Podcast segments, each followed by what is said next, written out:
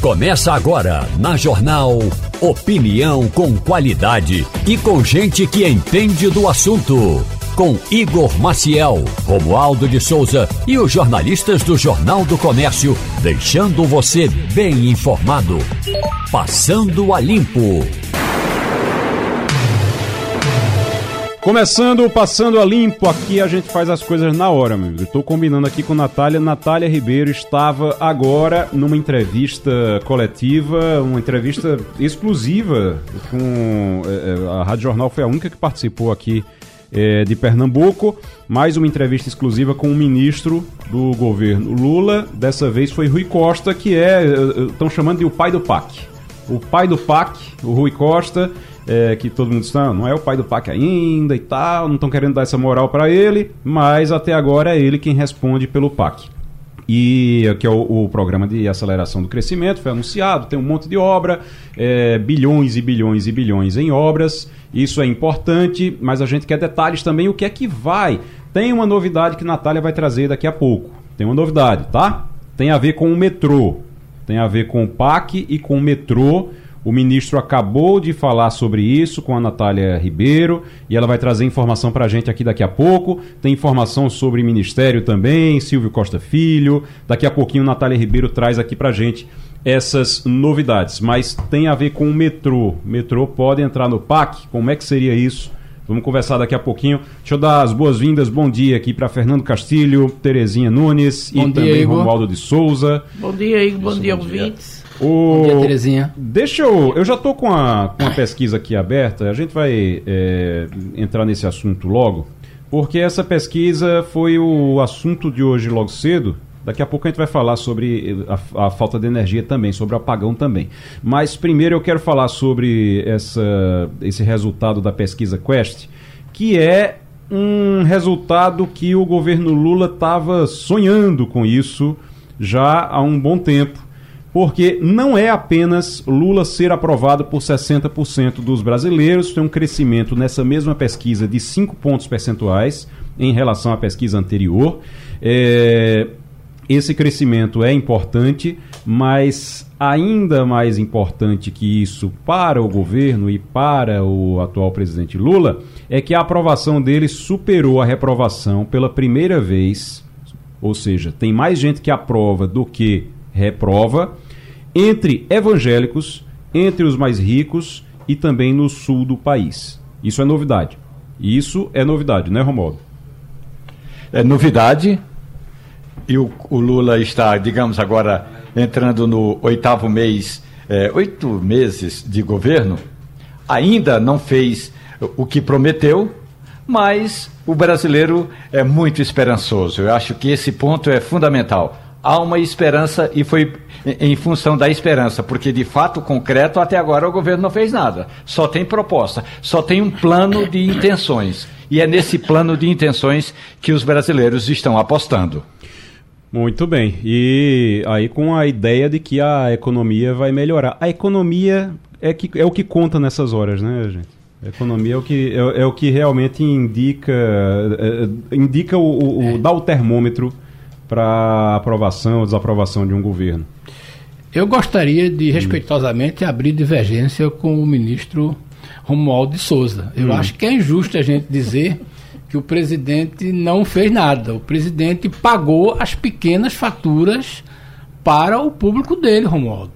Na medida em que ele fez as correções na questão do Bolsa Família, na questão dos programas sociais, na questão do, do, do da, da, do Minha Casa Minha Vida, né? E outros programas que do Farmácia Popular, as chamadas pequenas faturas ele pagou.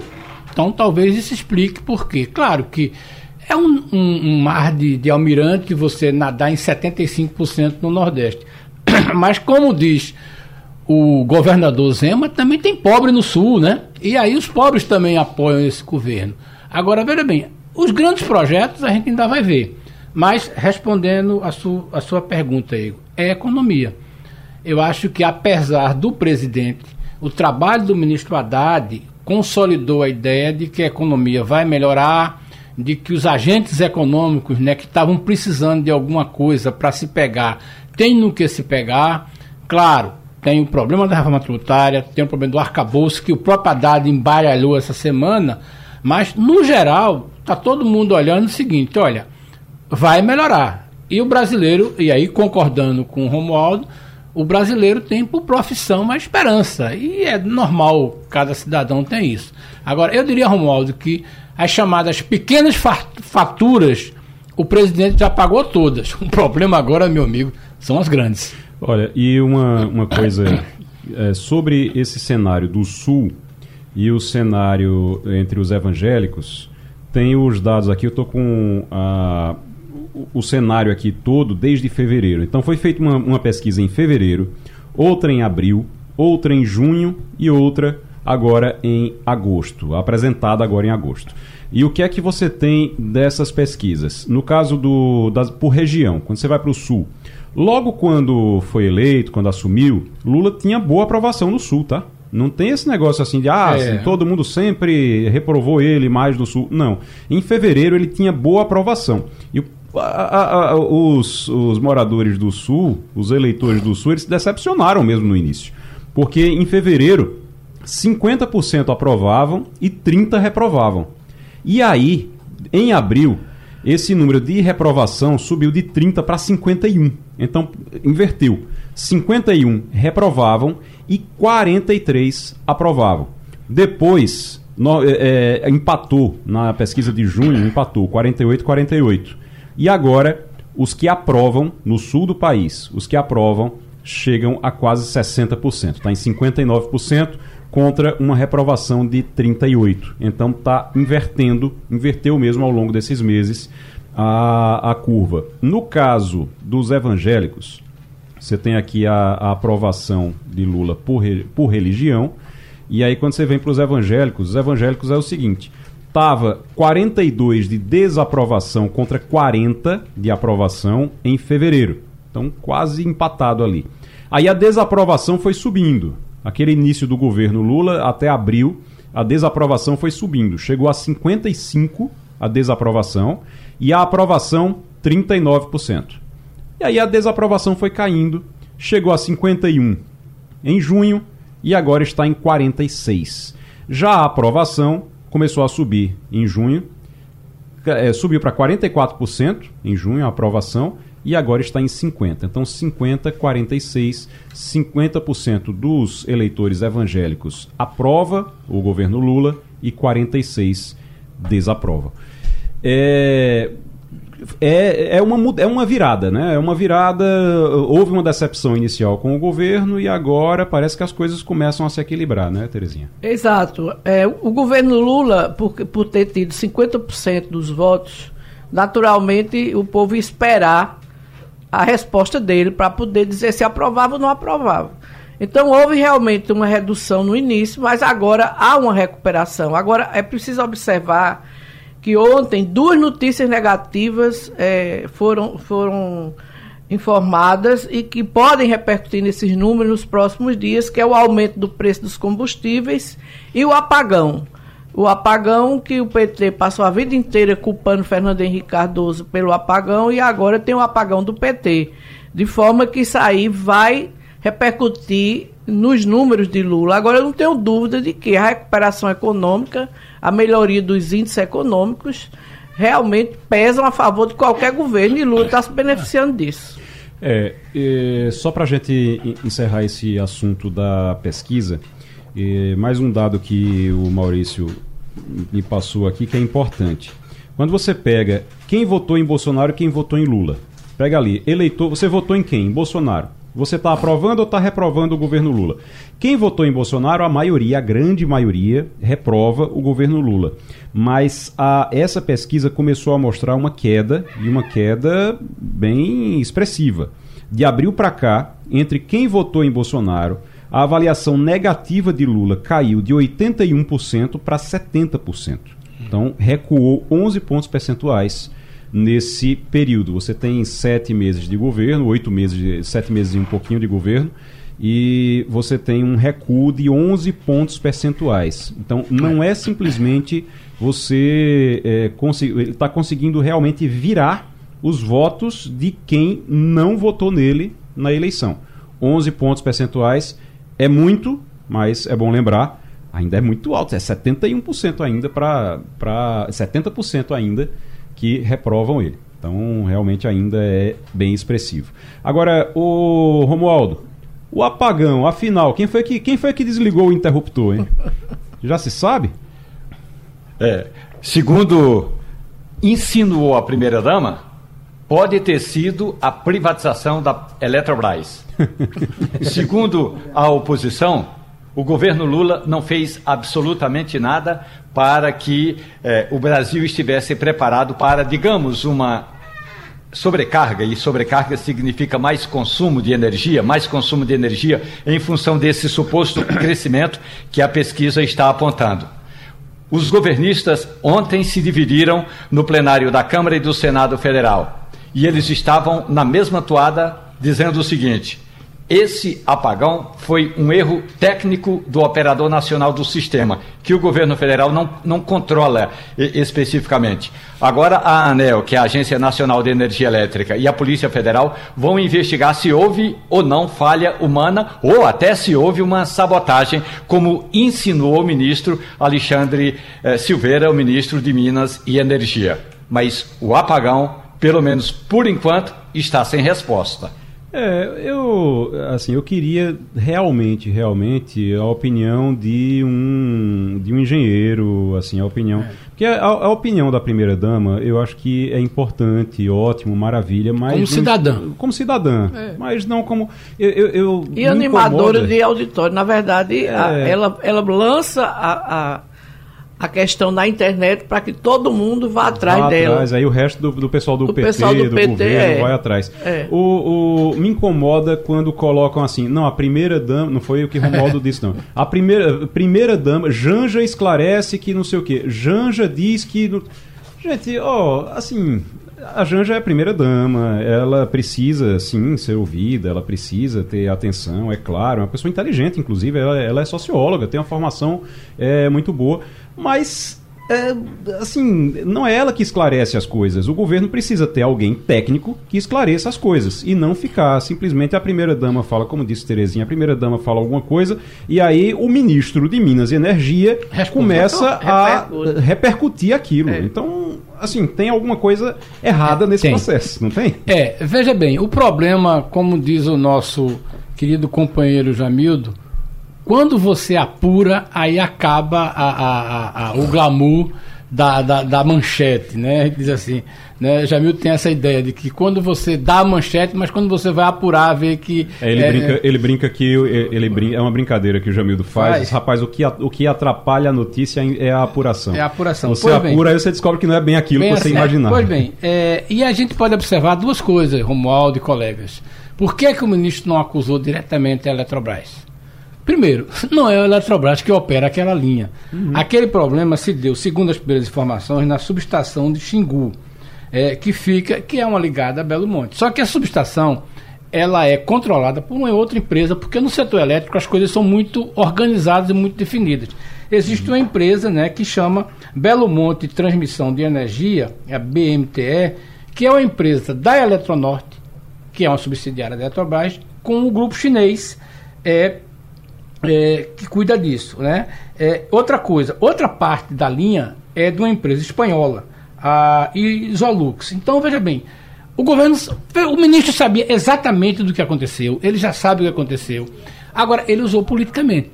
Veja bem, o ministro assim, estou determinando a volta da, da, como é que chama, do serviço de energia. O ministro não determina nada, quem determina é o ONS, que aliás é muito competente nisso, foi estruturado para isso. Outra coisa, está muito claro que é o seguinte: o sistema tem uma redundância muito grande. Redundância quer dizer o seguinte: tem uma linha protegendo.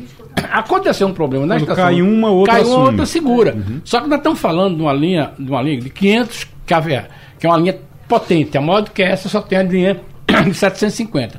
Quando uma linha dessa cai, ela interfere no sistema todo. E aí, como está no noticiário, eu fui ler o relatório da ONS. O ONS diz: olha, causa a investigação. vamos investigar. Por quê? Porque os caras vão ver se aconteceu alguma coisa nessa subestação, subestação é, tem câmara de segurança, tem tudo, tudo. Agora, quando você diz assim, determino que a Polícia Federal. Ora, se acontecesse um problema, não precisava o ministro determinar nada. O INS tem uma obrigação contratual de dizer assim: chama a Polícia Federal para prender esse cara. Aí, veja bem, aí você cria uma situação, e eu só queria encerrar dizendo o seguinte: olha, o sistema da gente tem 180 mil quilômetros de linha. É um dos maiores sistemas do mundo, certo? É um sistema todo interligado. Esse tipo de evento não é uma coisa que não possa acontecer. Acontece. Aliás, já aconteceram 10 vezes nos últimos 10, 15 anos. É perfeitamente normal. O que é que importa? É na hora que você responde. E o INS respondeu ontem. Claro que o Nordeste deu dificuldades. Mas aí talvez seja por conta dessa interligação. O que me surpreende e me entristece é esse nível de politização. O ministro abriu dizendo o seguinte: eu sou contra a privatização da Eletrobras. Ninguém estava perguntando a ele, não. A gente queria saber isso, mas ele já chegou e disse: ah, ninguém está preocupado na sua opinião, a gente já sabe disso. Mas ele chegou dizendo, então, como não dá para dizer assim, a culpa foi da Eletrobras, porque ele sabe Sim. que certamente o INS, os técnicos informaram, ele ficou nessa insinuação. E aí não foi à toa que ele aproveitou uma pergunta sobre a primeira-dama para discorrer toda a questão da privatização da Eletrobras. Só lembrando, o governo quer, está brigando nessa conta todinha, é por quatro vagas no Conselho de Administração ah, da Eletrobras. Tá, então é essa a razão dessa ponta, porque o governo não tem como ele vender a capitalização, ele tem uma ação que pode interferir uhum. num caso muito extremo, mas a briga mesmo tem quatro lugares que ele quer indicar pessoas lá, inclusive como que é na, na, na Vale do Rio Doce, se possível, indicar o, mini, o, o presidente. Muito bem. Deixa eu perguntar uma coisa a vocês aqui. Vocês fazem compra no cartão de crédito? Vocês usam cartão de crédito? Sim. Sempre. Sim.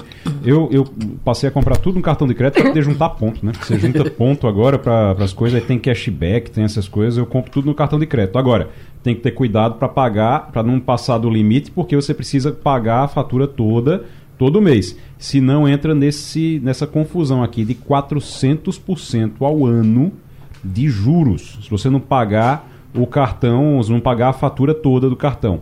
A gente está na linha já com o André Falcão, que é economista, para conversar com a gente. André, muito bom dia.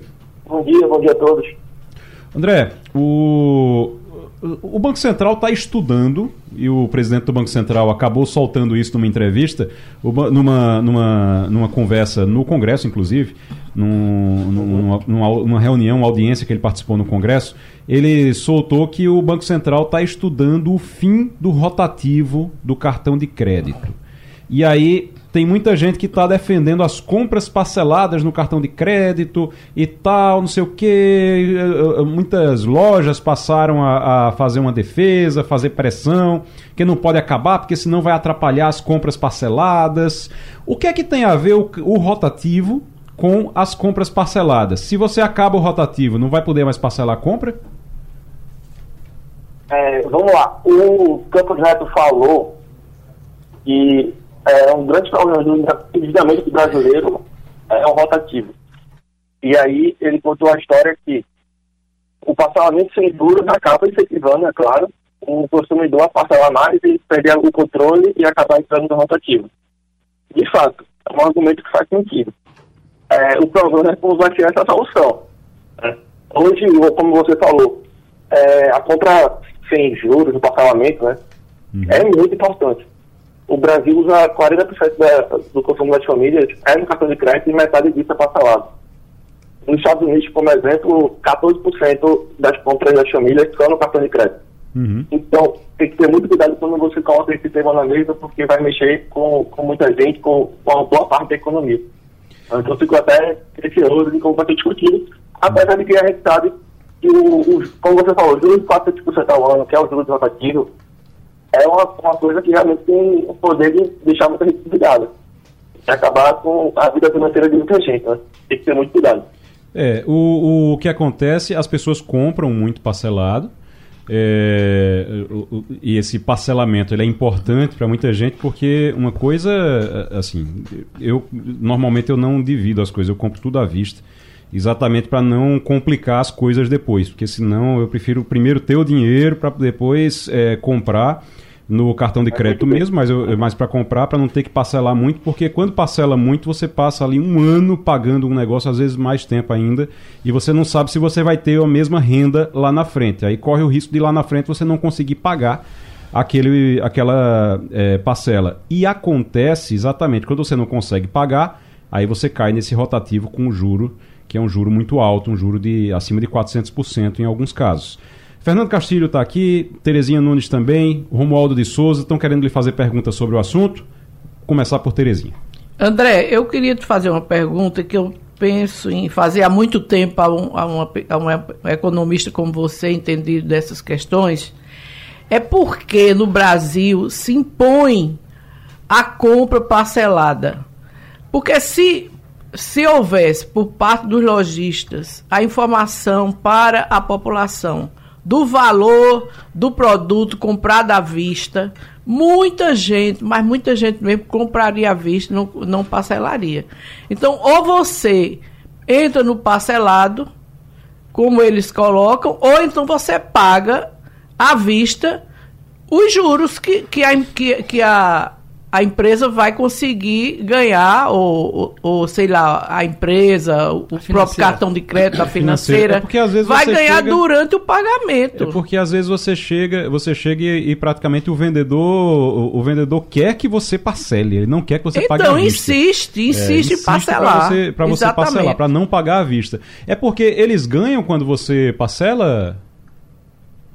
Então, isso é muito curioso. Eu também tenho uma dúvida em relação a isso, porque o Brasil, como eu falei, tem uma necessidade de parcelado muito maior do que os outros países. É, eu vou aqui fazer uma, uma suposição. Eu imagino que com essa estratégia o varejo conseguiu atingir um público maior. Eu não tenho dados para provar isso, mas quando o, você vê uma propaganda dizendo é, que é em 12 vezes de 100 reais, é muito mais atrativo, uma questão de marketing é, o consumidor fica mais propenso a comprar porque acha mais barato. É uma questão psicológica, né? De economia comportamental. Uhum. É, mas, na verdade, o varejista não ganha com parcelado. Ele aumenta as vendas uhum. nessa, nessa hipótese. É, quem ganha com parcelado são as máquinas de cartão e as financeiras. O que tem acontecido é que muitas empresas de varejo grandes é, tem entrado nessa área de cartão de crédito para oferecer seu próprio cartão e aí sim ela vai ganhar dinheiro com o parcelamento, principalmente, e principalmente eu reforço, quando o, o cliente não paga e aí entra no rotativo. Uhum. É que aí é onde entra aqueles juros abusivos. Então, essa, é, essa coisa das assim, lojas, porque as próprias lojas têm seu cartão. Aí fazem é, você comprar no exato. cartão da loja. Quando você Isso. não paga e entra no, no juro, aí a loja vai estar tá ganhando a mais também, né? É, aí ela tem uma nova fonte de receita que além de ser aquela venda de roupa, enfim, de que seja, ela vai ganhar dinheiro com o pagamento de juros hum. no cartão de crédito. Romualdo então, de Souza. outro negócio aí nessas Romualdo de Souza. Agora, André Falcão, bom dia para você. Se eu chegar numa loja hoje com dinheiro no bolso, ou no Pix, tanto faz, e, e se for uma loja, digamos, de departamento, Aliás, no fim de semana, André, eu fui comprar um livro. O livro estava lá 150 contos. Aí o cara falou assim: divide até em três. Eu falei assim: não, eu vou pagar no dinheiro. Qual é o desconto? Não, o desconto não tem desconto. Portanto, se você tiver dinheiro no bolso, em muitos dos negócios você não consegue comprar mais barato do que no cartão de crédito dividido. Ao contrário do que quando eu vou comprar um caminhão de telha, como eu estou comprando agora, o caminhão de telha ficou R$ 1.350 em 5. Aí o cabra me fez por R$ 1.100 no dinheiro. Por que, que eu não consigo comprar no dinheiro mais barato na loja de departamento? É, uma boa pergunta. A loja de departamento, como eu falei, quando tem o, o cartão de crédito, ela tem todo o sentido do mundo para fazer você gastar do cartão dela. Que ela vai ganhar os juros. É, os pequenos negócios, é, eles são os que mais sofrem, tem menos margem de negociação com as maquininhas, com as financeiras, para negociar taxa. Porque quando você paga é, parcelado, é, eles têm que arcar com o custo de parcelamento. Então, cada transação tem um custo. O varejista pequenininho, ele recebe menos quando você pagar parcelado. Então, ele tem todo sentido do mundo para você pagar agora, tanto que é dinheiro no bolso na mesma hora, quanto que ele não tem que pagar taxas na terceira. André Falcão, economista, conversando com a gente sobre compras no cartão de crédito e essa história de que o rotativo pode acabar. Fernando Castilho, para a gente encerrar. André, bom dia. Olha, é, eu estava vendo aqui o noticiário, tenho acompanhado isso bem de perto. Me surpreende uma coisa bem, bem, bem é, inusitada. Você não tem até agora, André, nenhuma instituição do varejo, do comércio, reclamando dessa história. Curiosamente, quem está reclamando são as entidades e associações ou do e-commerce ou de, de, de bancos, a, a, dos bancos é, que trabalham com financeira é, e, e as instituições que trabalham nessa questão do, do, do parcelamento.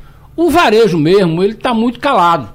Até porque, como você disse aí, o varejo não ganha nada no parcelamento. Se o cara não... Veja bem, quando você faz uma compra que parcela, a responsabilidade é do cartão de crédito, que aposta que você não pague porque ele vai cobrar juros de 400%. Você não está achando muito estranho que essa reação todinha esteja exatamente nessa história de ganhar com apostando que o cara não pague e, e, aí seja obrigado a entrar no rotativo porque o cara faz automatic, automaticamente um financiamento você também não está observando isso? Perfeito. De fato, eu não vi uma comunicação com varejo, né? é um tipo de interessante, como eu falei. Eles dependem muito dessa compra. Hoje é uma passagem importante da, das vendas deles. Então, se você é, limitar de alguma forma, eh, pode prejudicar bastante. Então, seria interessante ver as entidades do varejo se movimentando para também fazer a parte dela e, e tentar colocar a sua posição. Agora, eu queria só complementar a nossa discussão hum. é, com essas soluções que estão surgindo. É, se falou aí de tarifa, falou de tabelamento de juros. É, eu fico assim, receoso com esse tipo de solução. Por quê? No primeiro momento parece bom é, você tabelar juros, por exemplo, vai restringir o parcelamento do rotativo, enfim. É, pode até ter um efeito positivo no curto prazo. Mas todo o tabelamento de preços, a, a economia já tem um histórico disso, ela representa também um aumento de oferta. Então, o que é que vai acontecer? É, vai ter menos financeiros, menos bancos ofertando o crédito, ofertando cartão de crédito, é, porque vai estar mais é, lucrativo, menos lucrativo é, esse negócio. Então, você pode ver a perda de liberação de limite, perda de cartão de crédito para o varejo.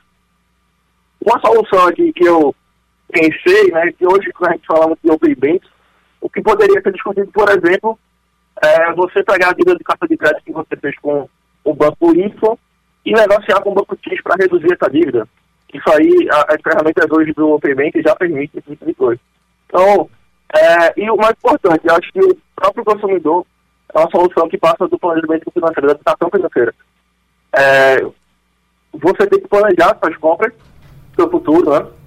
Sei que às vezes é difícil, mas saber quanto essa parcela vai impactar no seu orçamento no futuro e também, caso não dê para pagar, a, aí no último caso, né, não dê para pagar a, a, fatura do cartão de crédito, o ideal é que você pegue um recurso em outro lugar. Um empréstimo pessoal, por exemplo, no banco é muito mais, muito mais barato do que o rotativo do cartão de crédito. Então, existe alternativas de você pagar menos taxa, se você tiver um pouco mais de planejamento. É, é bom lembrar, Castilho estava lembrando aqui que já foi pior, né? Porque antes você ficava pendurado no, nesse rotativo, nas parcelinhas, durante, durante meses e anos para poder resolver.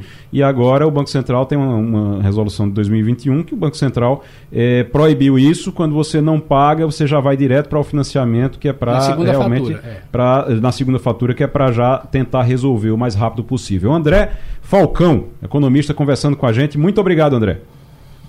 Eu que agradeço, bom dia a todos. Natália Ribeiro está aqui. Natália estava mais uma vez numa entrevista com um ministro do governo Lula. Essas entrevistas elas acontecem só o, a Rádio Jornal participando de Pernambuco, somente a Rádio Jornal participa, eh, com ministros do governo e sobre diversos assuntos. Já teve com o ministro da Saúde, com a ministra da Saúde, já teve com o Alckmin, ministro da Indústria e Comércio e vice-presidente da República, e agora também com o Rui Costa. Eu até disse aqui no início, entrevista exclusiva, nosso decano Ivanildo Sampaio disse, não é exclusiva, está bom, ok, não é exclusiva. exclusiva é, é não, é exclusiva, é realmente só Pernambuco Isso. que participou aqui em Pernambuco, só quem participou foi a Rádio Jornal. Mas, é, Natália Ribeiro, eu sei que Rui Costa falou sobre o metrô. Eu já abri o programa hoje dizendo isso aqui. Tem um monte de gente na expectativa para ouvir. Que história é essa? O metrô e o PAC. Vai vir dinheiro para o metrô do governo federal? Como é isso? Bom dia, Igor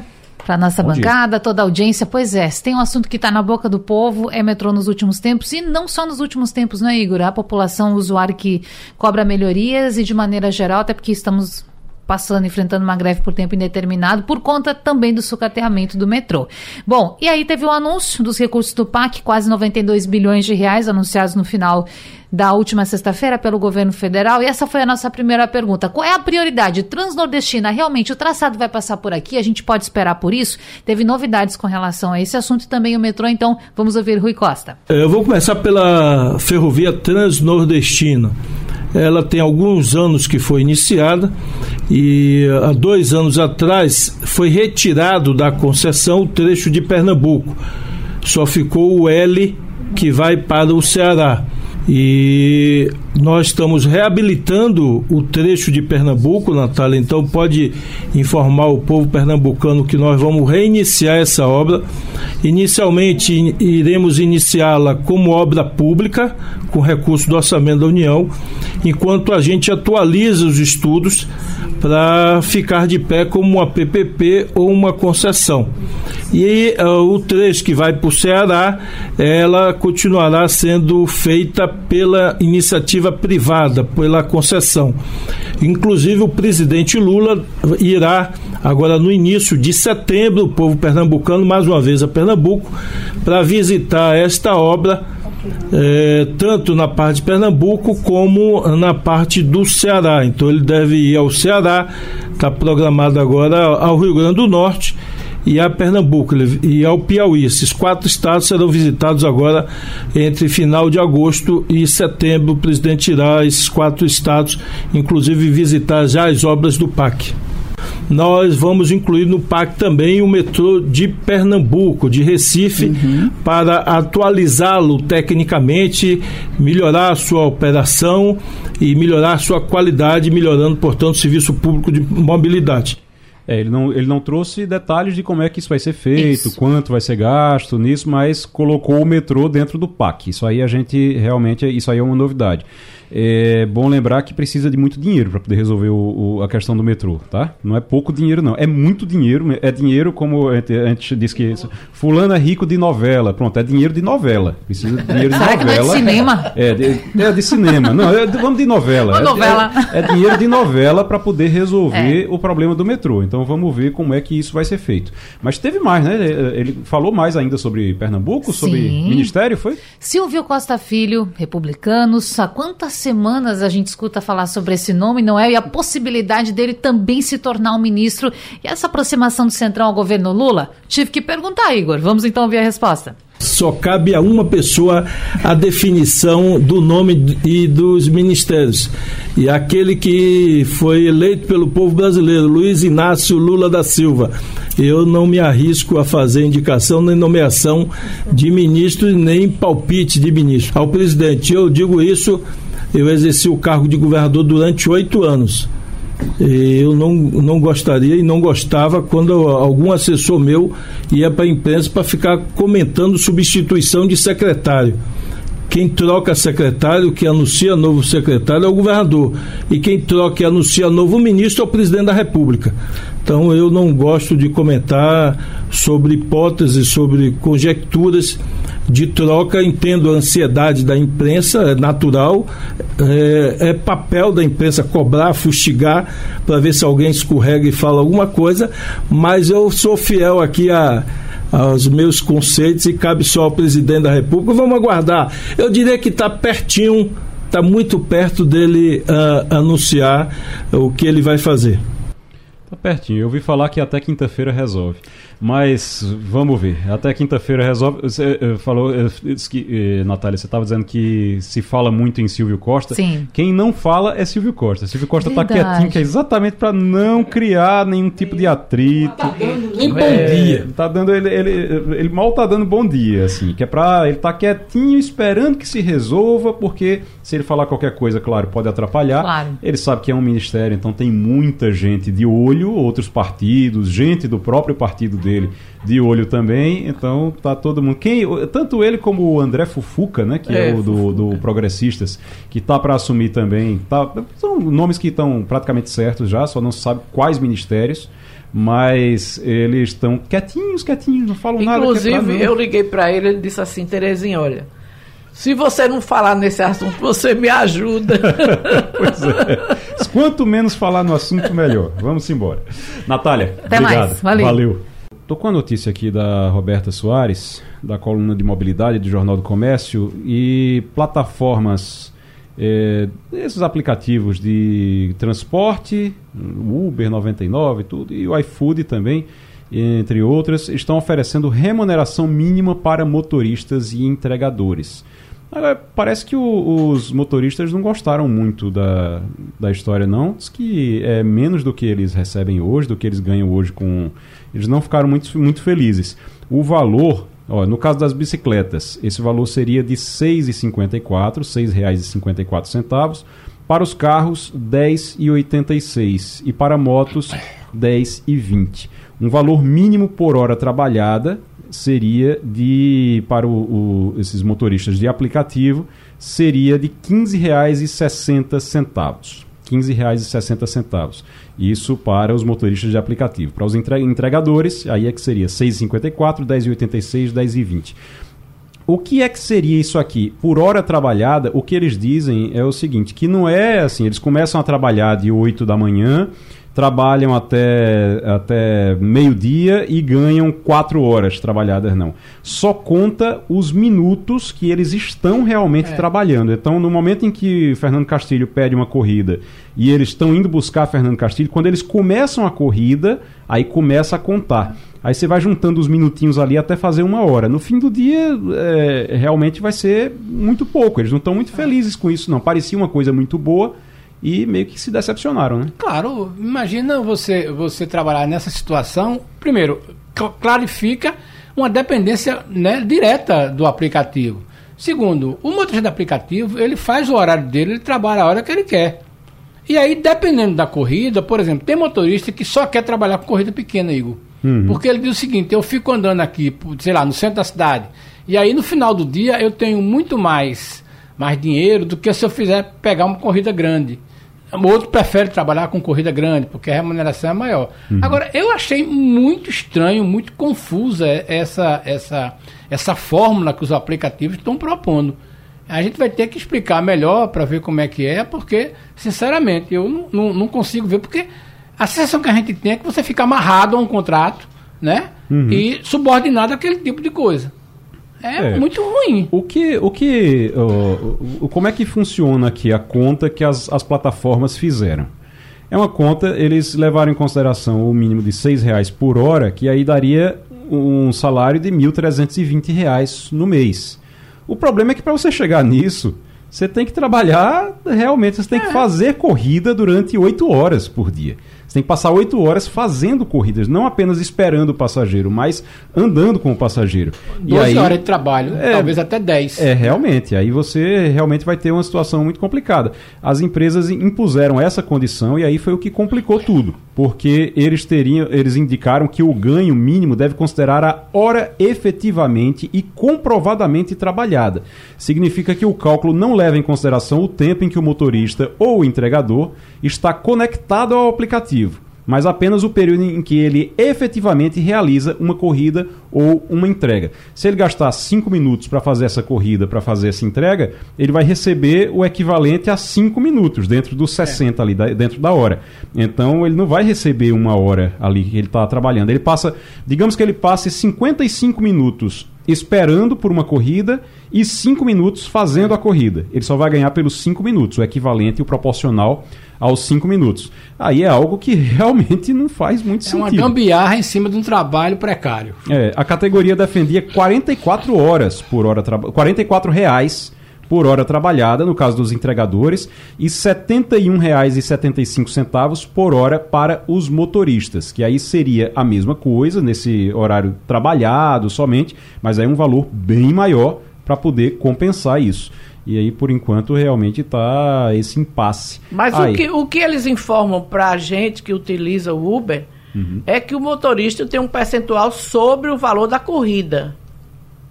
E o valor extra que se dê vai direto para o motorista. Mas essa informação de, de é, como é trabalho mínimo, horário, não tem. Então você uhum. dá a impressão de que se, o, se você faz uma corrida de 20 reais, o motorista vai ter um percentual ali, né? E menos você... 25% às vezes. Menos 25%. Ele perde até 25% daquilo ali. Perde, na verdade, é o, é o, o é preço o que ele paga da... pelo é. serviço do, do aplicativo. Né? Então não é isso que considera. Considera a hora trabalhada. Considera só os minutos trabalhados. Então, assim, você não está contando. Ele vai, ele está trabalhando, ele está na rua, ele ligou o aplicativo. É assim. Ligou o aplicativo e ele está na rua esperando um passageiro. Aí ele passa 30 minutos esperando o passageiro. Depois de 30 minutos, Castilho vai lá e faz uma solicitação. Ele vai buscar Castilho, ainda não está contando. Aí ele gasta 5 minutos para chegar lá para poder pegar Castilho. Quando ele pega Castilho depois de 5 minutos, que começa a contar, ele já trabalhou 35 minutos, mas isso ele não vai receber é. de maneira nenhuma. 35 minutos, por que ele trabalhou 35 minutos? Porque ele está à disposição do aplicativo a partir daquele momento. Isso tem que ser levado em consideração. É. Ele está à disposição, esperando que o aplicativo mande um passageiro para ele. Então o aplicativo manda um passageiro para ele depois de 30 minutos. Ele gasta 5 para ir pegar Castilho lá na casa de Castilho. E depois ele gasta 15 minutos para entregar Castilho no destino. Ele só vai receber por esses 15 minutos. Pela é proposta da, das operadoras, é, é, das, é, é, dos aplicativos, das operadoras, ele só vai receber por esses 15 minutos. Então, assim, mas ele estava à disposição todo o tempo anterior. Então é algo que realmente eles vão ter que discutir muito para poder chegar aí, porque eu acho E olha, que... nós temos usuários que cuidar disso, porque hoje eu considero que o Uber é a grande saída. Uhum. Hoje, numa cidade como Recife, por exemplo, eu me lembro que no, na, na, época você, você menos, mas Castilho que é mais antigo sabe, né, Castilho, a gente ficava horas esperando um táxi no Recife, é, é. não era? Sim. Horas, uhum. né? E você hoje, você tem o Uber, você onde tiver, o Uber vai, traz, leva até a noite, não tem problema, a gente tem segurança com o Uber. Então eu acho que isso, esse é um sistema que a população inteira devia prestar atenção nele e exigir mais qualidade para os motoristas. Quando o pessoal liberar, tá liberado? Vamos lá então. Vamos ouvir Martins? Você nos ouve? Ouço sim, posso falar agora? Que, oh, será que tá Rapaz, eu vou dizer uma coisa: o que Josenberg, o que Josenberg Oliveira não resolver aqui, o que Berg não resolver, eu vou indicar Berg para ser ministro do, do governo, para ver se resolve o problema do país. Ô, Martins, muito. Tá muito bom o áudio agora. E aí você estava falando dos motoristas de aplicativo. Tem gente que tá alugando conta de motorista de aplicativo aí em é. Portugal. Pois é, eu fazia esse paralelo em relação ao Brasil, que é o que acontece. Aqui o mercado é muito mais regulamentado, né? Então, por exemplo, para você ter acesso a, a, ser, a, ser, profissional dessa área, motorista de aplicativo, você tem que ter um certificado. Certificado custa cerca de 500 euros para ser retirado, além da carteira de habilitação. A pessoa passa por um treinamento, enfim. Então, o que, é que acontece? É, muitas empresas são lançadas é, e fazem interface entre o o, o, motorista e o aplicativo. O, o, motorista continua ganhando um percentual da corrida, mas isso é intermediado por uma empresa. O que, que tem acontecido? Uh, ser motorista aplicativo aqui e motoboy também para entregas, né, que também via aplicativo, tem sido muito utilizado como porta de entrada para a imigração, porque, em, em, geral, você precisa apenas do, do, do, da carteira de habilitação né, e, a princípio, esse certificado. O que, que acontece? Só em relação a, a, a brasileiros que atuam nessa área, são 9.100 aqui né, em Portugal. Mas que tem efetivamente o certificado são 41 mil, ou seja, muita gente que entrou, conseguiu fazer certificado, começou trabalhando e hoje está em outro emprego, né? Deixou o, o ramo, esse ramo. 9.100 ainda continua. O problema é que muitos chegam aqui e não têm esse certificado. O que, que acontece? Agora, eles que têm esse certificado e têm a conta no, no, no aplicativo, né, como motorista, acabam cedendo nessa conta e cedendo esse certificado para quem está chegando e não tem condições de fazer isso. Resultado, isso está sendo muito complicado aqui, porque, é, ora, as pessoas que passam por esse certificado, que têm certificado, passaram por uma formação, passaram também por, uma, por um teste. Então, quem está entrando não está com esse tipo de salvaguarda por parte do, do, das autoridades aqui, e é uma preocupação, obviamente. Antônio Martins conversando com a gente direto de Portugal. Romualdo de Souza. Antônio Martins, muito boa tarde, meu amigo. Tudo bem por aí? Martins, eu estou aqui pensando em alugar uma casa que eu tenho em Buenos Aires que não paga nem o IPTU de lá, que tem outro nome de imposto. Se eu tivesse essa mesma casa em Lisboa, por exemplo, eu estaria nadando de braçadas? Você estaria bem, viu, Romualdo? Quantos quartos tem sua casa? Lá em, em Buenos ah, Aires. Ah, meu amigo, se eu te contar que são quatro quartos, uma cobertura e uma garagem. Você tá bem de vida, olha, porque aqui Rapaz, estaria melhor. É Buenos Aires, meu amigo. É Buenos Aires. Eu não consigo nem. Não paga nem o aluguel. O aluguel não paga nem o imposto. Pois é, mas aqui o apartamento de um quarto está saindo, no centro de Lisboa, em Lisboa, de forma geral, está saindo por 2.500 euros. Multiplique por 5, dá quase 3 mil reais. Não é? É, mais do que isso, na realidade. É, e aí, você, o que, que acontece? Há uma, um, um, problema sério em relação a, a, essa questão, porque o salário mínimo aqui é 760. Né? Então, a população portuguesa está sendo é, expulsa, né? já vinha isso antes. Superou Amsterdã, né? superou Paris. Paris está em 1.800 euros um apartamento de um quarto. Isso é muito preocupante, porque é uma bolha, na realidade, que está se, que, que, que tá se formando aqui com uma população chegando para é, especular em cima disso. Né? Tem muita coisa vazia também, e, e, e, obviamente que esses donos não, não se importam, porque o que eles ganham no mês né, já dá para passar aí uns 15 dias com o apartamento vazio mais, que não vai ter problema, que no outro mês ele, ele tira esse dinheiro de novo. Enquanto isso, a população não consegue viver aqui. Né? Então, tem muita gente ganhando dinheiro com isso, obviamente, e muita gente que é o quê? Muitas empresas, na realidade, que compram esses imóveis para alugar, principalmente na época do, do, das férias, na época de alta estação. E a população está sendo expulsa da cidade, um problema sério. E é uma tendência, o Martins, é uma tendência, assim, em, em, outros lugares, quando o aluguel ficou muito, muito caro, as pessoas começaram a ir morar em, nos subúrbios, começaram a ir morar em cidades próximas, e Lisboa não tinha isso. As pessoas, tem muita gente que mora em Lisboa, que vive em Lisboa, os, os próprios lisboetas mesmo. Isso pode estar acontecendo em Portugal? É um processo que já aconteceu em Paris, que acontece em cidades nos Estados Unidos, em algumas grandes cidades nos Estados Unidos, mas já aconteceu em Paris, acontece em Londres também. É, é difícil, você ninguém consegue morar em, Londres mesmo. No centro, você vai morar em, no, nos arredores, porque é muito caro para morar no centro.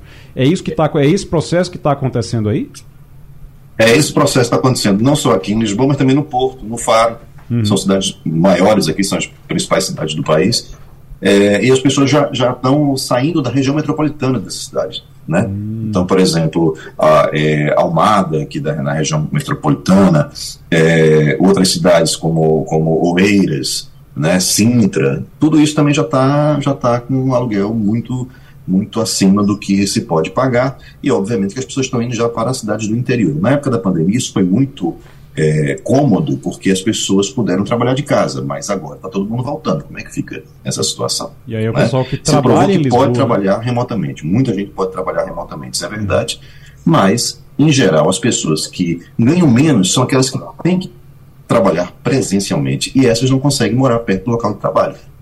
Resultado é uma crise que tem que ser é, tem que ser endereçada, tem que ser, enfim, é, debelada, até porque Portugal ainda é um país pequeno, né? ainda é um país com, quando você pega a proporção de pro, proporcional, quando você pega um problema que você vai ver em Londres, você vai ver em Paris, você vai ver até em São Paulo, que é uma cidade com 20 milhões de habitantes, o dobro do que tem Portugal como um todo. Portugal é um país pequeno e, com certeza, os países pequenos que estão passando por esse processo ainda têm mais chance de resolver os, esses, esses, essas questões sem tanto, sem tanto problemas adicionais como é o caso de Megalópolis. Né? É. Terezinha.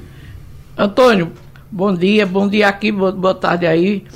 É, o Parlamento de Portugal analisa a mudança de contagem de tempo para pedir cidadania. Esse é um assunto que realmente tem uma grande repercussão no Brasil em função da quantidade de gente hoje que quer morar em Portugal.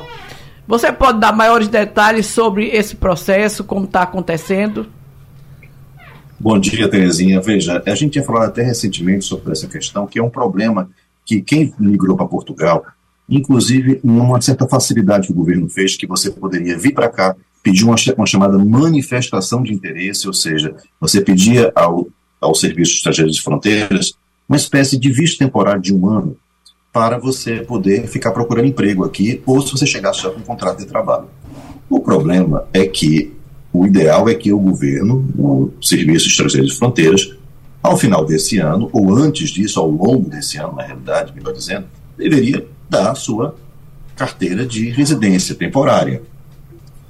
Mas a sobrecarga foi tão grande e os, as crises que essa, essa agência, os serviços de de fronteiras, que está sendo extinto, inclusive, vai ser mudado todo o processo. A crise e a sobrecarga foi tão grande eles atrasaram dois, três, quatro anos para entregar uma, uma, uma autorização de residência, que é essa carteira, que fosse uma carteira de identidade aqui, que comprova que você está legal no país. O que, que a lei diz? Que um migrante que depois de cinco anos que esteja legalizado aqui no país, ele pode pedir a cidadania ou a, a autorização de residência permanente. Agora tem uma outra lei que vai regulamentar essa, essa questão e diz que a contagem dessa legalização tem que ser a partir da emissão da carteira de autorização de residência provisória. Ora, as pessoas estão aqui há 3, 4 anos esperando essa carteira chegar, não chega, e elas perdem esse tempo de contagem. Né? elas vão ter que ficar mais, quando receberem a bendita carteira, vão ficar mais cinco anos esperando para poder comprovar que estão aqui legalizadas, mesmo que elas estejam legalizadas de alguma maneira. Né? Então, entrou uma lei, na realidade foram quatro, 14 petições, inclusive um projeto de lei do Bloco de Esquerda, mas o que foi que aconteceu agora? Qual foi o grande avanço? A depender do, da quantidade de assinaturas, essas petições e projetos de lei, eles podem ser analisados apenas por uma comissão eles podem ser analisados apenas por um determinado gabinete, ou eles podem ir para plenário, o que é o mais interessante. E uma determinada petição de uma brasileira, que integra um comitê de imigrantes, ela, essa petição ela conseguiu um número de assinaturas suficiente para que essa petição dela fosse analisada no parlamento. Então, quando começar a próxima legislatura, começa agora em setembro, o parlamento português vai analisar essa petição. E é muito provável que isso passe, porque não é de interesse nem dos portugueses, da, da, da, das autoridades portuguesas, que essas pessoas estejam numa situação de insegurança. Né? Elas já teriam direito, obviamente, estão aqui, alguns estão há cinco anos, quem veio desde 2017 até 2017 para cá, né, é, é, para cá, para Lisboa, e anterior a isso, já tem direito, só que ficou esperando essa carteira chegar, muitos nem chegaram essa carteira, não receberam essa carteira. Então, vamos ver agora como é que vai ser essa, qual vai ser o documento que eles vão exigir para essa contagem. Antônio Martins, direto de Portugal, conversando com a gente aqui no Passando a Limpo, na Rádio Jornal. O Fernando Castilho? Martins, é, eu estava vendo essa semana um material e mandei até para você sobre uma coisa bastante inusitada, né? Que tem um, uma proibição da Diretoria de Saúde, Geral de Saúde, é, recomendando o não consumo em quatro distritos de broa de milho isso é verdade? Isso é uma fake news? Você teve alguma informação sobre isso no noticiário? Porque um negócio bastante curioso. Eu queria saber se você teve alguma informação sobre isso, como é que os jornais trataram isso. Agora, Imagina a Diretoria Geral de Saúde proibiu o consumo. Por favor, intoxicação, você tem alguma informação sobre isso? Rapaz, é, só para Martins, só para é, broa de milho, eu acho que é uma das está na minha lista de coisas que são é, é, suco de caju e broa de milho. Pensa num negócio que eu gosto. Eu também. É, pensa num negócio que eu gosto. Broa de milho lembra minha infância. Eu ia com minha mãe na padaria comprar broa de milho quentinha, e voltava para casa comendo. Rapaz, eu não, não posso ir em Portugal, então se tiver proibido de comer broa de milho, complicou. Veja, é, vamos fazer um paralelo aqui também. O que é broa de milho aqui em Portugal, o que é broa de milho no Brasil. Ah, no Brasil é diferente? É de, de, bolacha, né? Que, que é doce, né? Uhum. Mas broa de milho aqui é um pão. É um uhum. pão feito de milho. Né? Que é a base de vários pratos, migas de, de, de, de broa de milho e tal. Então é um, é um, é um outro produto. Né? E é um produto que está na, na, na, na linha dos pães. E, obviamente, houve algum problema com é, a matéria-prima desse, desse produto, que fez com que em alguns distritos ele fosse proibido de ser vendido. Como o pão é regulamentado, né, a gente tem essa questão do, do pão, até no Brasil também, aqui também, né, a questão de se tem bromato, se não tem bromato, uhum. se tem qual é o percentual de, de, trigo que tem, de sal, né? Então, a broa de milho, que aqui é um pão, né, ela também recebeu, ela também tem esse tipo de regulamentação e houve aí um problema e teve que suspender a produção, ou pelo menos a comercialização desse tipo de broa de milho. Eu não tenho detalhes muito, porque não saiu uhum. muito isso aqui na, na, na imprensa, né? mas eu prometo ver se eu vasculho mais algumas coisas para saber exatamente o que foi que aconteceu. Mas Martins, você já me tranquilizou. Tranquilizou, ele posso, agora já pode ir para Portugal. Eu já posso ir em Portugal, porque se não pudesse comer broa de milho, a, a broa de milho que eu conheço aqui, aí a coisa estava complicada. Martins, obrigado. Valeu. obrigado. Valeu, grande abraço. Até semana que vem. Antônio Martins, direto de Portugal, conversando com a gente sempre aqui, toda semana, no Passando a Limpo. A gente vai conversar sobre o Porto Digital agora, que tem uma novidade do Porto Digital. É, mas antes eu quero só. A gente já está na linha, inclusive, com o Heraldo. Heraldo Ouren. Ouren ou Ouren? Hein, Heraldo? Ouren. Ouren. Heraldo Ouren, diretor de inovação do Porto Digital. O, só dizer que daqui a pouquinho, a gente vai conversar sobre o Porto Digital agora, e daqui a pouquinho eu vou querer saber do Romualdo sobre essa confusão que está. Eu estou de um lado aqui, de uma TV, mostrando uma entrevista com o advogado do Tenente Coronel Cid, e no outro lado, mostrando uma entrevista do, do Acef, o advogado, é, o, o advogado Frederico Acef, o Acef, que diz ter, admitiu ter recomprado o Rolex numa viagem aos Estados Unidos, mas que não teve nada a ver com o Bolsonaro. E do outro lado está o Tenente Coronel Cid, na outra TV aqui no estúdio. O Tenente Coronel Cid, o advogado dele, dizendo que o Cid é militar e militar cumpre ordens. Bom, ele cumpria ordens do presidente. Então, o que é que o advogado está querendo dizer com isso? Daqui a pouquinho a gente vai conversar, Romualdo, sobre o assunto. Mas primeiro eu quero conversar com o Heraldo, Heraldo Oren, que é diretor de inovação do Porto Digital, que é o seguinte: pela primeira vez o Porto Digital deixa Pernambuco, mas não vai embora não, viu? Vai só administrar um parque tecnológico fora do estado também. O espaço já começou a funcionar. Fica onde, Heraldo? Bom dia. Bom dia, Marcelo. Satisfação falar com você, com os ouvintes. Então, é, desde o início do mês, o Porto Digital foi selecionado pelo governo de Goiás para fazer a gestão e a governança de um mecanismo de inovação, um, um hub de inovação.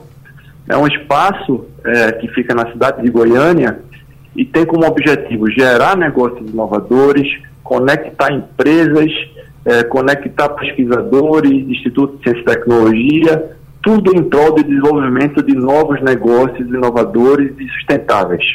A ideia é que o Porto Digital leve a sua experiência, a sua expertise e ajude esse ecossistema de Goiânia, que tem, tem, tem uma vocação muito clara para a biotecnologia, para a agroindústria, e a gente leve as nossas capacidades aqui e se conecte com esse novo setor econômico tão importante para o nosso país.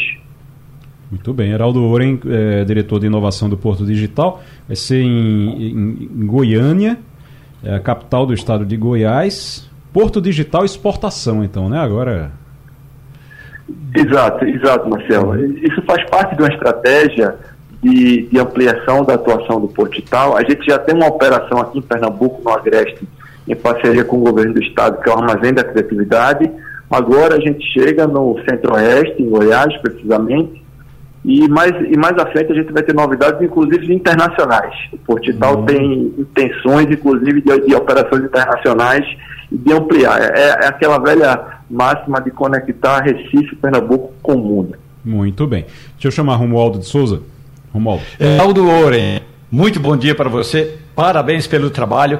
Eu estive na semana passada em Goiânia, torrando café, é uma outra tecnologia, Heraldo, e estive com um dos cientistas que participa dessa, desse projeto. Ele é um dos coordenadores do Centro de Excelência em Empreendedorismo Inovador do Governo do Estado de Goiás. Ele está encantado com essa possibilidade, na verdade, uma possibilidade que já está funcionando, com essa possibilidade de, de, de novas tecnologias. Eu não gosto da palavra novas tecnologias, dessas tecnologias que estão eh, indo do Recife até a cidade de Goiânia, em Goiás e fazer do estado de Goiás um estado inovador. Porque ele me disse o seguinte: é porque você de fora conhece Goiás como o estado do agronegócio. Isso é importante. Mas vocês também vão conhecer Goiás como um estado inovador na área de tecnologia, graças ao Porto Digital de Pernambuco. Heraldo. Perfeito, Romualdo. O café lá realmente é delicioso. Já tive a oportunidade de, de experimentar. O que é que acontece é que Goiânia, no, no senso comum, ele, ele é vocacionado para a questão da agroindústria, mas não é não apenas isso. Lá a gente tem é, um centro relevante, por exemplo, de inteligência artificial na universidade. Então a ideia é de que a gente consiga contribuir, a gente consiga conectar e fazer parcerias com tudo que a gente tem aqui em Recife na nossa expertise do Portital, é, particularmente tecnologias digitais aplicadas, e a gente leve isso é, para esse setor e a gente tenha novas aplicações. Por exemplo, utilizar imagem computacional para gestão é, das plantações, utilizar inteligência artificial para a distribuição logística dos grãos que são produzidos lá. Enfim, a gente tem infinitas oportunidades de contribuir juntando esse mercado real tão importante para o nosso estado e o que a gente consegue aqui produzir no Portital é, com muita competência. Muito bem, tá bom. Então a gente está conversando com o Heraldo Oren, que é diretor de inovação do Porto Digital, vai trazendo essa novidade aí para a gente. Terezinha, para a gente encerrar. Olha, eu considero, Heraldo, que o Porto Digital foi a grande notícia que Pernambuco teve nos últimos tempos. Não é? Quando foi criado, eu era secretário de Jarbas, na época, secretário de, de imprensa, depois de desenvolvimento urbano e vi o nascedouro do, do Porto Digital. Realmente, Pernambuco precisa se orgulhar disso. É, sem dúvida alguma, uma porta para o resto do país e para o exterior, como o Heraldo está falando agora. Heraldo, no, na questão do exterior, que áreas realmente vocês pretendem atuar e em que países? Vamos lá, a gente está olhando, Terezinha, para a Europa, particularmente, e a ideia é de que a gente construa uma estrutura de hub também para facilitar os fluxos de exportação. A nossa ideia é de que a gente consiga ajudar as empresas em seus esforços de internacionalização e a partir é, de operações descentralizadas como estas que a gente mencionou, tanto dentro do estado, dentro do, do, do país, tanto no Brasil quanto também no exterior. A ideia é de que a gente consiga conectar é, em mercados globais tudo aquilo que a gente produz aqui no Portital que tanto nos orgulhas como você mencionou. Heraldo Oren, diretor de inovação do Porto Digital. Heraldo, muito obrigado. Obrigado, gente. Bom todo mundo. Abraço forte, valeu. Romualdo, eu, eu disse naquela hora, vou só reforçar aqui, a gente tá com uma, a gente fica com vários monitores de TV aqui ligados aqui dentro do estúdio para ficar acompanhando tudo, os canais de notícias, ficar acompanhando tudo por aqui e acompanhando também aqui eu estou vendo o Romualdo, num desses monitores eu estou vendo o Romualdo aqui, Terezinha, Castilho é, também. E nesses monitores aqui tem duas duas emissoras. Uma está mostrando uma entrevista com o advogado do Tenente Coronel Cid, que é aquele ex-ajudante de ordens de Bolsonaro, e no outro lado está o Frederico Wassef, o advogado dos Bolsonaro, da família Bolsonaro, que já foi advogado da família Bolsonaro, dizendo que realmente comprou o relógio, admitindo que realmente foi lá no exterior recomprar o relógio para poder devolver ao Tribunal de Contas mas dizendo que não teve nada a ver com o Bolsonaro, que foi uma decisão dele para tentar resolver o problema.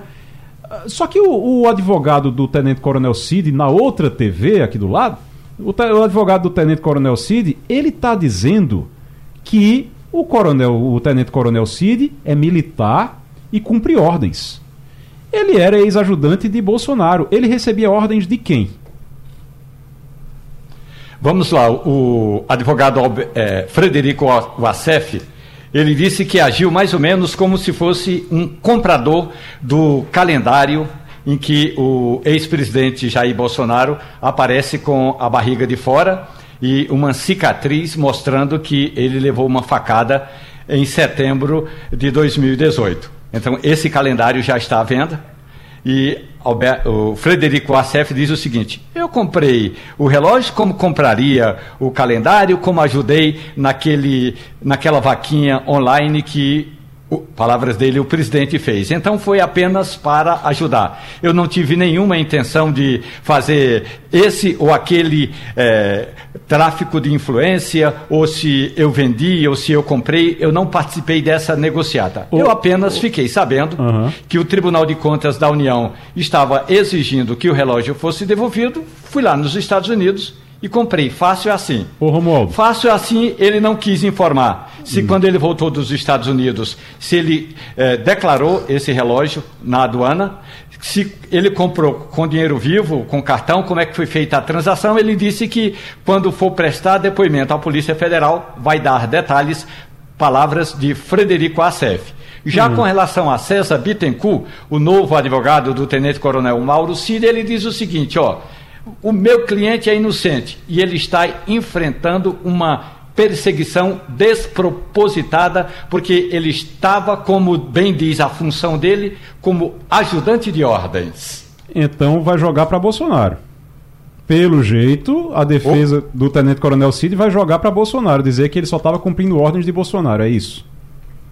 E, ele é um dos juristas, porque ele estudou a, a fundo um, a legislação e ele diz o seguinte: em, outro, em outras ocasiões, o César Bittencourt, o advogado, diz o seguinte: não é, não é plausível que alguém que seja, ainda que é, subjetivamente inocente, participe de qualquer programa de delação premiada e essa é a atuada de César Bittencourt. Uhum. O Igor, o que chama atenção nesse negócio, não é, Romualdo, é que César Bittencourt não é um advogado qualquer, certo? Ele é, a banca dele, a gente não chama de uma boutique, mas é uma banca que somente clientes bastante endinheirados e com problemas muito sérios conseguem contratar. Ele é conhecido no meio jurídico como um advogado muito especial, né? E que não cobra barato. Ou seja, ou você tem muito dinheiro ou você está muito é, desesperado. É.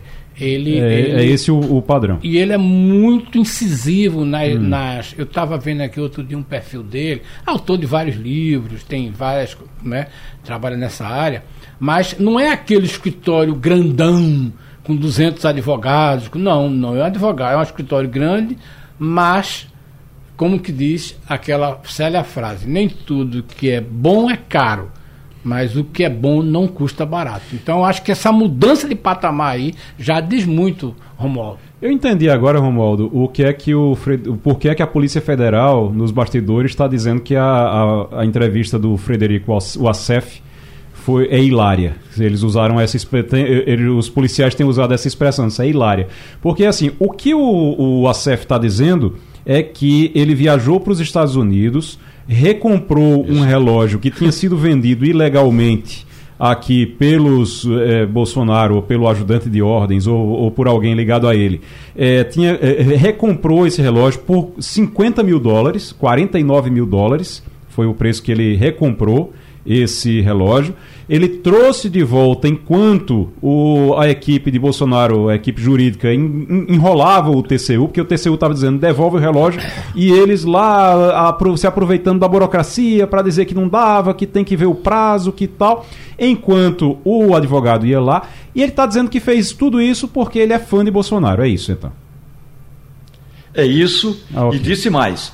E disse que se os uh, o, o ex-presidente precisasse de mais ajuda, ele ajudaria, porque ele, ele, Frederico Assef, entende que não houve crime. Porque a regra do Tribunal de Contas da União e as normas do Palácio do Planalto, só para o ouvinte entender, hoje o presidente Lula só poderá botar no bolso um presente que valha até 300 reais. Se ele ganhar um presente é, por exemplo, se ele ganhar um pacote de café especial, ele não pode é, tomar esse café especial. Ele vai ter que é, tomar lá no Palácio do Planalto, porque é 301 reais tem que depositar num cofre no, tribuna, no, no Palácio do Planalto. Então, uh, Frederico Wassef questiona essa regra, ou melhor, ele diz que a regra não é tão clara assim. Ah, tá. Ok. E agora, tudo bem. Eu fiquei só pensando numa coisa agora. Tem café que é, é mais de 300 reais? É... Quilo? É, um café muito bom, ele está acima de 300 reais. Rapaz, Puxa se você estiver vendendo desses cafés, eu vou entender a casa que você tem em Buenos Aires agora. Rapaz... A casa que eu tenho em Buenos Aires é herança da minha mulher, e como eu sou casado, então eu tenho direito à metade. Mas na verdade é, é o seguinte: um pacote de café especial de 250 gramas não está por menos de 80 reais. Tá certo. Nossa Ô, ô, ô, Romualdo, Oi. tem uma E coisa. uma informação, por gentileza, Igor, eu Sim. acabo de receber a informação. Claro. A governadora Raquel Lira está em Brasília. Ela vai fazer uma reunião daqui a pouco com a bancada pernambucana. Mas mais que isso, hoje à noite já está confirmada. Aliás, eu já tinha dado essa informação na semana passada e ficou confirmada. Hoje à noite vai ter uma reunião da bancada pernambucana dos 25 deputados e os três senadores com o ministro das cidades, Helder Barbalho. E aí, nesse encontro é com o ministro é detalhamento da liberação de recursos para o metrô do Recife. O que Helder Barbalho vai pedir é: os, os deputados e senadores vão fazer uma viagem no metrô, vão visitar o metrô, vão andar no metrô, vão conversar com os metroviários e vão também às oficinas. Então vão fazer um relatório e entregar ao ministro. Depois de entregar esse relatório ao ministro, o ministro vai dizer: bom, então a gente vai começar a liberar esses recursos por por exemplo, reforma das estações, ou reforma dos trilhos, ou reforma na parte elétrica. Mas hoje vai ter essa reunião da bancada com, os com o ministro e daqui a pouco Raquel Lira vai conversar também com a bancada. Finalmente, a governadora vai se aproximar dos deputados e senadores. Eu vou eh, reiterar uma sugestão que eu fiz aqui há alguns dias, que os deputados e senadores eles façam realmente essa, essa visita ao metrô. É. Agora que eles façam a viagem, assim, eles têm que ir, eles vão, eles podem ir de carro até Jaboatão e eles embarcam lá em Jaboatão, lá isso chegar às até- 6 é. horas da manhã, tá certo? É. Tem que ser às 6 horas da manhã. Eles embarcam lá em Jaboatão às 6 horas da manhã para vir até aqui a estação central no Recife. Aí, depois que eles fizerem isso, aí a gente começa a conversar. Porque primeiro, primeiro tem que passar o que o cidadão passa todos os dias de aperreio, de aperto, de tudo, para depois começar a conversar sobre isso. Então, depois que eles embarcarem lá em Jaboatão às 6 horas da manhã, não é para ser às 9, 10 horas não, porque aí já está mais vazio, é para 6 horas da manhã, horário que o trabalhador sai de casa, pega o transporte com toda a dificuldade do mundo para poder chegar no trabalho. 6 horas da manhã eles saem lá de Jaboatão, aí eles vêm no aperto até aqui, passando ali por Joana Bezerra, passando por Afogados, passando por tudo aquilo. Para quando chegar no centro do Recife, eles desembarcam, aí sim, aí a gente começa É a conversar. Porque se for para fazer uma visita simplesmente De carro. de chegar lá de carro, de olhar, fazer uma verificação lá pelo lado de fora e depois ir embora, não adianta de muita coisa não, tá certo? Eles têm que realmente entender como é que funciona isso, porque eu tenho certeza, eu, eu ia dizer eu acho, eu não acho não, eu tenho certeza que muitos ali, alguns não, alguns já, já andaram muito de metrô, mas muitos ali, entre os deputados e os senadores, nunca nem sequer subiram no, no- no- numa plataforma de metrô para saber como é que funciona aquilo ali. Então, é, é importante. Agora, tem data para essa visita já, Romualdo? É, a primeira vi- não, ainda não. Hum. A primeira visita que a bancada pernambucana vai fazer em outro problema no estado de Pernambuco é aos prédios Caixão. Agora no dia eh, 21, a bancada 21, olha, está pertinho já. A bancada vai visitar prédios Caixão. E, e aí depois é que vão marcar segunda, quando vai ser essa visita ao metrô. Até porque se eles quisessem eh, visitar hoje, ou, ah, até poderia visitar, mas se eles quisessem andar de metrô hoje, não, teria é, jeito, tá né? em greve, né? Tá em greve. Tá em greve. Ele tem que primeiro resolver o problema da greve. Depois que resolver o problema da greve, aí eles podem andar. Porque para ir tam- também para lá, para visitar, para ver a estrutura lá, tudo em greve, também não adianta, não. Ah, bom mesmo, bom mesmo. Tô, tô desejando isso, não. Mas se acontecesse, aí eles iam entender realmente É. o que é que passa o cidadão. É que quando eles tivessem, eles pegassem lá em Jaboatão, o metrô quebrasse, eles tivessem que descer, andar no meio dos trilhos, subir na plataforma para pegar outro metrô, então para ir embora a pé, que é o que muito, muito trabalhador tem que passar todo dia nesse metrô do Recife. Mas é, vamos ver, vamos esperar que dê tudo certo, que eles possam fazer essa visita e que possam realmente entender as necessidades, as reais necessidades do metrô do Recife. E também no dia 21, então, tem essa visita, Romualdo trazendo informação importante para a gente, visita aí para aos prédios Caixão, tentar resolver esse problema. Tem mais de, mais de 100 prédios em situação aí de, de quase desabamento aqui em Pernambuco, com gente morando dentro, alguns deles, e a gente só a gente só vê movimentação quando tem tragédia. Precisa morrer um bocado de gente para poder ter alguma movimentação. Então vamos ver se resolve realmente antes. Vamos torcer que a, a bancada consiga efetivar alguma coisa em relação a isso. Ô Igor, Oi. tem um tempinho ainda, eu queria saber de Romualdo se ele já sabe o roteiro de Lula, que o ministro falou É, agora de manhã. diz que vem em setembro, mas não tem uma data ainda não, né? Tem Romualdo? alguma, alguns Pois estados? é, Entre Você até a semana passada falou. o presidente Lula tinha dito o seguinte: vamos deixar Pernambuco para depois da minha cirurgia.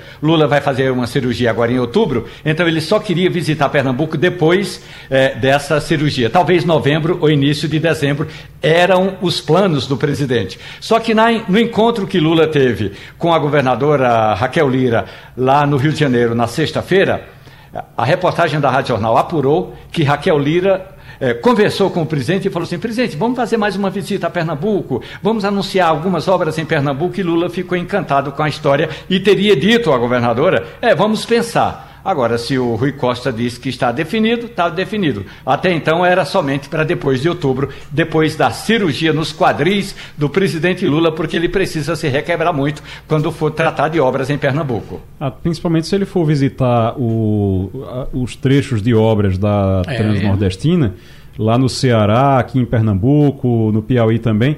A gente, eu tive lá nesses locais, no- na- nas áreas de obras, obras abandonadas, inclusive, tive lá com nossa querida Angela Belfort, numa reportagem aqui para o Sistema Jornal do Comércio há alguns anos, e inclusive visitei o que era um pau-brasil que Lula tinha plantado lá, que seria o símbolo do renascimento do Brasil, com a transnordestina e tal, e o pau-brasil estava lá, um pedaço de galho morto, porque a obra foi abandonada e o pau-brasil também. Então vamos ver se ele replanta esse pau-brasil, mas ele vai precisar de quadril para poder, do, do quadril para poder andar no meio daquelas obras ali, porque a coisa não é fácil não. Tá um negócio completamente abandonado. Só para finalizar aqui, o presidente Lula se irritou com a operação da Polícia Federal, se irritou com o Flávio Dino, viu? Com a operação da, da Polícia Federal sobre as joias no dia do lançamento do PAC. Ele não queria eh, concorrência com o lançamento do PAC na mídia, mas tem informação já aqui que ele ficou chateado com o Dino porque disse que não era para ter feito a operação no dia do lançamento do Exatamente. PAC. É. Dino não É. diz que a Polícia Federal tem autonomia para botar o é, calendário e a dele? resposta, e a resposta para o presidente Lula foi que ninguém tem autonomia, a Polícia Federal tem liberdade para fazer essa- eh, essas operações. Vamos embora. Terminando passando a limpo. Valeu Romualdo de Souza, Fernando Castilho e Terezinha Nunes. Um grande abraço e até amanhã. A Rádio Jornal apresentou opinião com qualidade e com gente que entende do assunto. Passando a limpo.